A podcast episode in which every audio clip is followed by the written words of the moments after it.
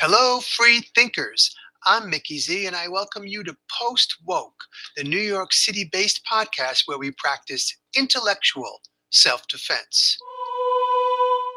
So, mandates of all varieties are being lifted in my neck of the woods. For example, the New York statewide indoor mask mandate is a thing of the past. However, New Yorkers continue to mandate themselves. I see them wearing at least one mask when outside or even alone in their cars. One can only wonder how long some of these folks will stick it out with the face diapers. And then we also have the relaxing of the local, meaning the New York City itself, vax mandates. As of March seventh, pure blood New Yorkers will be allowed back into gyms, theaters, restaurants, et cetera. This is welcome news, but please don't get the impression that it has anything to do with science. Case in point, Kyrie Irving plays professional basketball for the Brooklyn Nets. Kyrie Irving is defiantly unjabbed, so he has been allowed to only play in Brooklyn Nets road games, assuming the town they're in also doesn't have a vax mandate. However, the new loosening of the Big Apple mandates doesn't help Kyrie Irving. The shift only covers attendees at entertainment events and out-of-city performers. Since Kyrie is technically employed by a New York City company, the Brooklyn Nets, he still can't play basketball in New York City.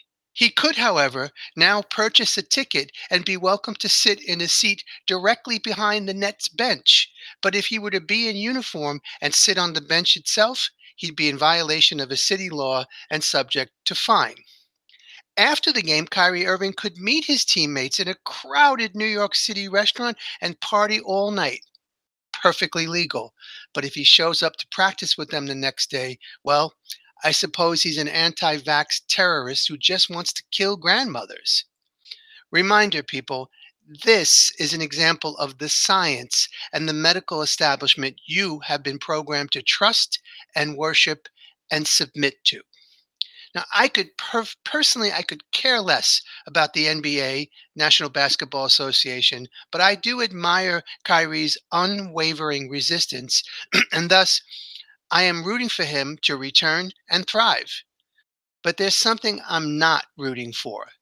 As the powers that shouldn't be attempt to save face and start to pretend that COVID never happened, the criminals must not be allowed to avoid punishment.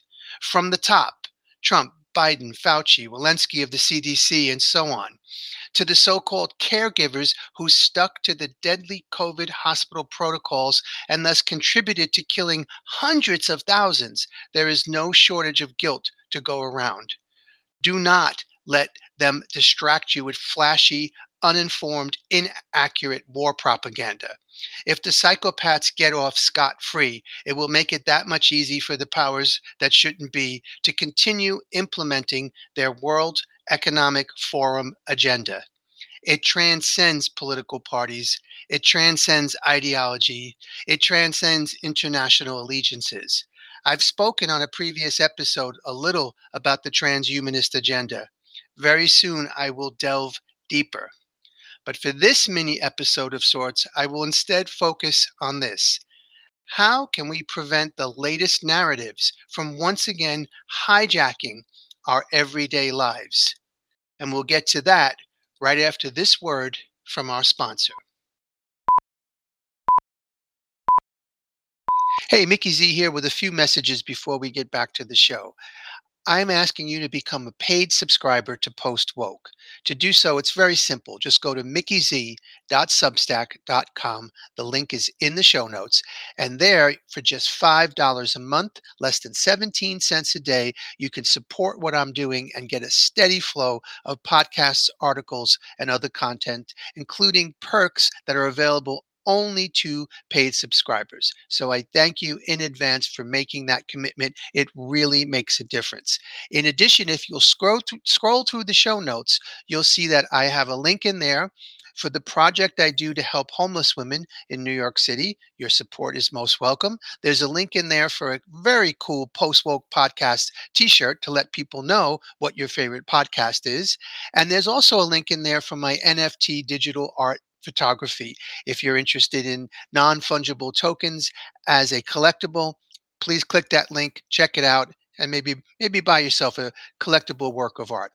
So on that note, thank you again. And most importantly, please consider becoming a subscriber at Mickey Z dot substack dot com. And now let's get back to the show. When I was a teenager, my mom had a friend named Gloria who lived in the same building as us.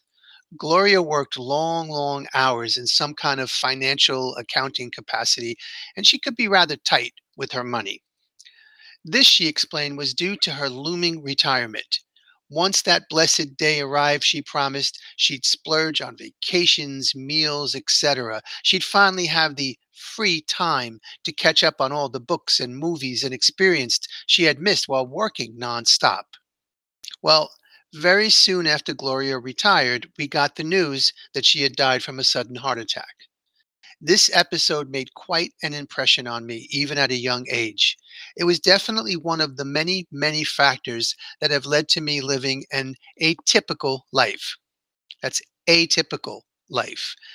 As time passed, I've been better able to reframe this mindset as not holding your happiness for ransom.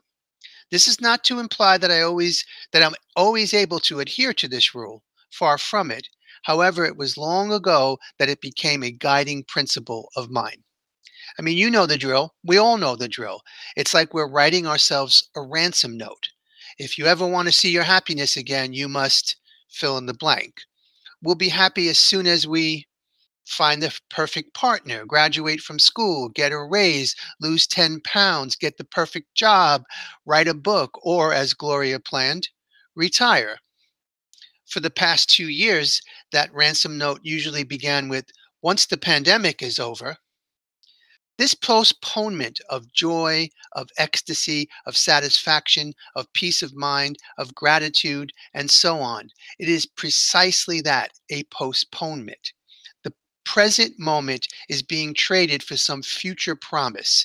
We all have to somewhat prepare for the future, of course, but at what cost? How can we be practical, yet still reduce the amount of times we hold our personal pleasure for ransom? It may help to accept that life is not about a destination or a finish line. It's a journey, a process. It can only be experienced and lived and felt right now, right here. Life, or consciousness, rolls on whether we choose to participate in it or not. As John Lennon sang, life is what happens to you while you're busy making other plans, or while you're busy scrolling on your device instead of making other plans. To become more available for your life would mean to not postpone the essence of the moment and instead stick your neck out to live that essence. The tricky part of sticking your neck out is, well, you know the rest. At times we're riding high, and other times we're down in the dumps. We have limited control over what happens next, but we almost always can control our reaction to it. We can decide how receptive we are to the beauty and the terror and everything else across the spectrum. Become available for everything, because everything is precisely what your life is made up of, and everything can, and often will, change in a flash. Take-home message: life is available only in the present. There is no destination. We don't graduate into the present moment. It's here whether we make ourselves available for it or not. The practice is to embrace the here and the now as often as possible. Risk imperfection and allow yourself to truly live. Don't be like Gloria and countless others who squander their greatest gifts. Don't hold your joy, your dreams, your love, or your life for ransom. I'll be right back with my story of the week.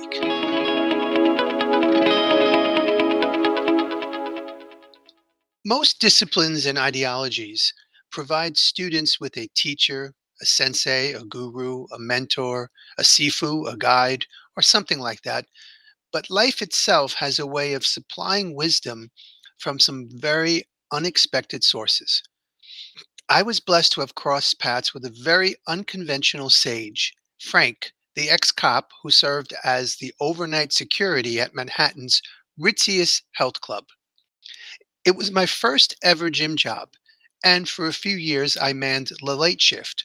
Part of my duties was clearing out and closing the gargantuan gym floor.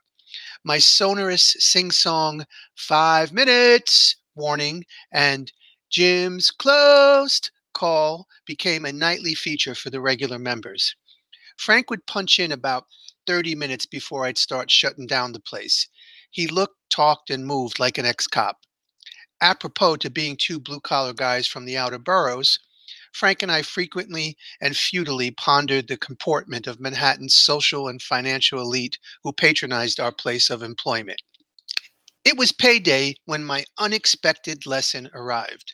I'd given the gym's closed cry and was commiserating with a coworker named Eddie about our unacceptably meager wages.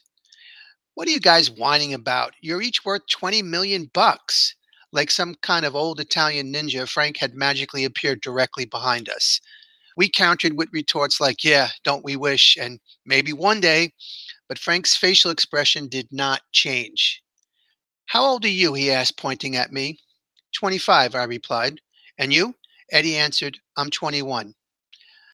I'm sixty-four, Frank continued, and I'll give either one of you twenty million bucks to trade places with me right now. You get all the money, but you have to be my age, and I get to be your age. Absolute dead silence. Frank smiled and nodded.